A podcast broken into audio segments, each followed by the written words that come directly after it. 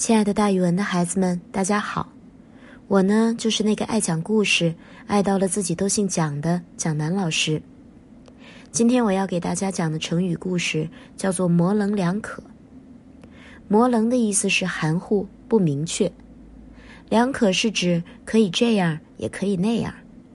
这个成语是指不明确表示态度，或者没有明确的主张。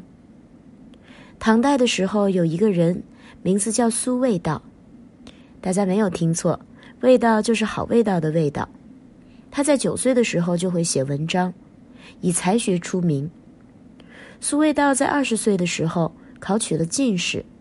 曾经做到吏部侍郎的职位，后来在武则天当皇帝的时候做了宰相。根据《唐书》的记载，苏味道做了宰相之后，变成了一个和事佬，只求保证个人的地位和安全。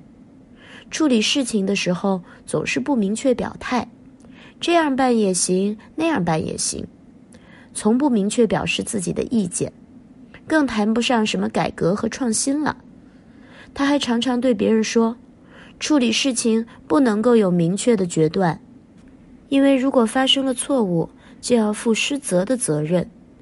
只要保持模棱两端就可以了，模模糊糊的，人家说你错了，你总是有理。”当时的人听他这么一说，都叫他苏模棱，或者叫模棱手。模棱是指方向可左可右，因此。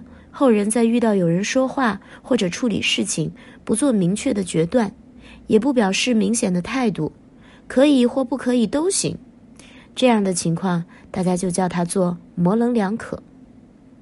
这个故事只是用来说明成语的出处，大家听完之后可千万别学这种人的处事态度，这是一种非常不负责任的处事方法，孩子们一定要学做一个非常负责任的人哦。